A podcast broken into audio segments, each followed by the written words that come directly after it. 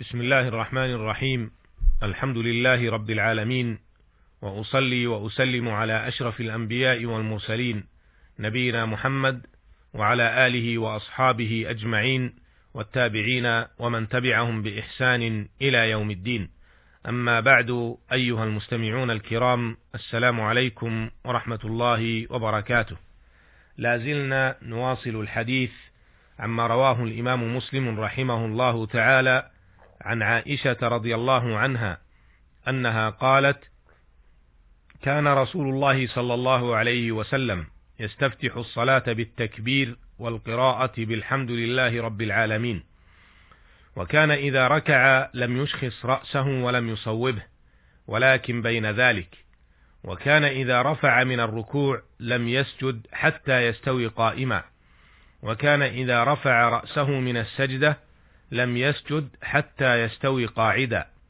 وكان يقول في كل ركعتين التحية وكان يفرش رجله اليسرى وينصب رجله اليمنى وكان ينهى عن عقبة الشيطان وينهى أن يفترش الرجل ذراعيه افتراش السبع وكان يختم صلاته بالتسليم.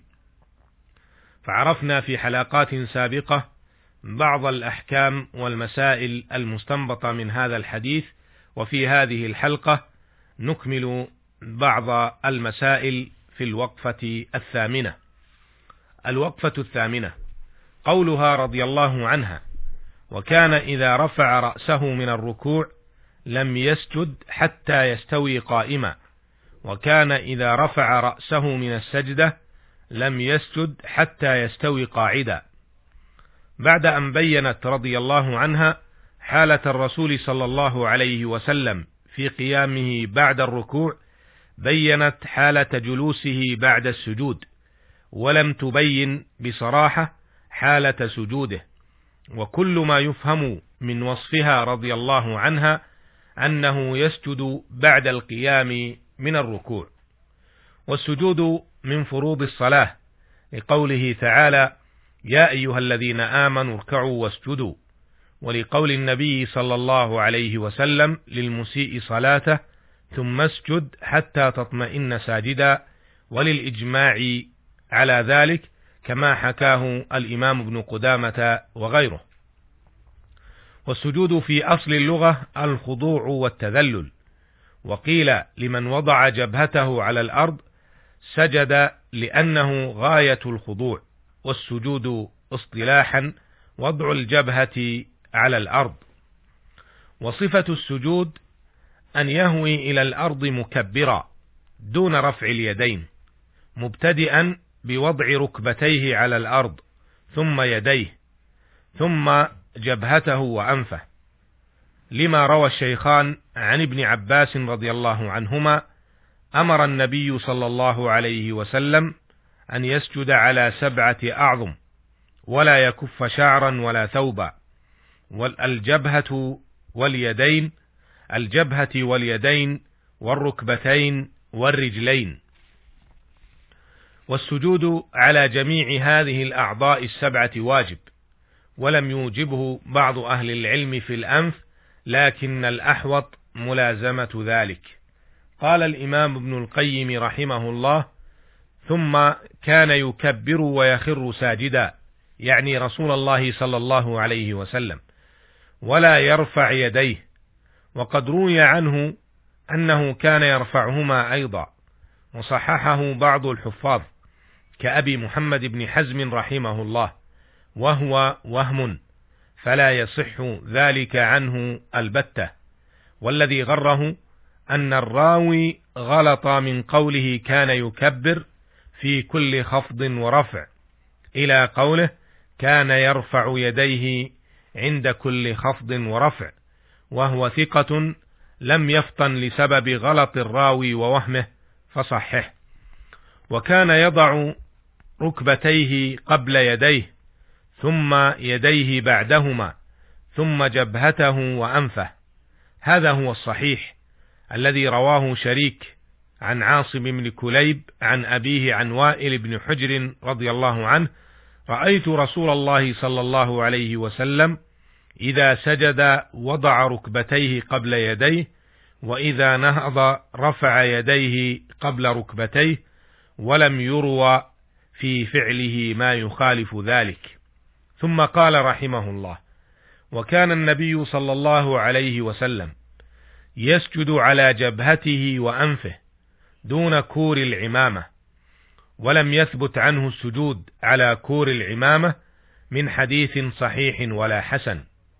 وكان رسول الله صلى الله عليه وسلم يسجد على الأرض كثيرا وعلى الماء والطين وعلى الخمرة المتخذة من خوص النخل وعلى الحصير المتخذ منه وعلى الفروة المدبوغة وكان إذا سجد مكن جبهته وأنفه من الأرض ونحى يديه عن جنبيه وجافى بهما حتى يرى بياض إبطيه ولو شاءت بهمة وهي الشاة الصغيرة أن تمر تحتهما لمرت.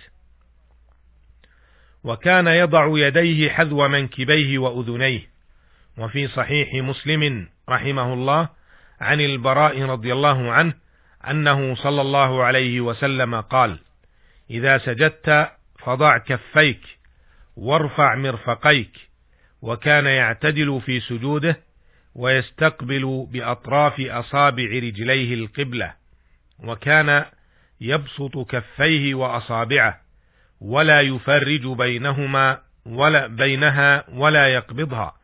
وفي صحيح ابن حبان أنه كان إذا ركع فرج أصابعه فإذا سجد ضم أصابعه.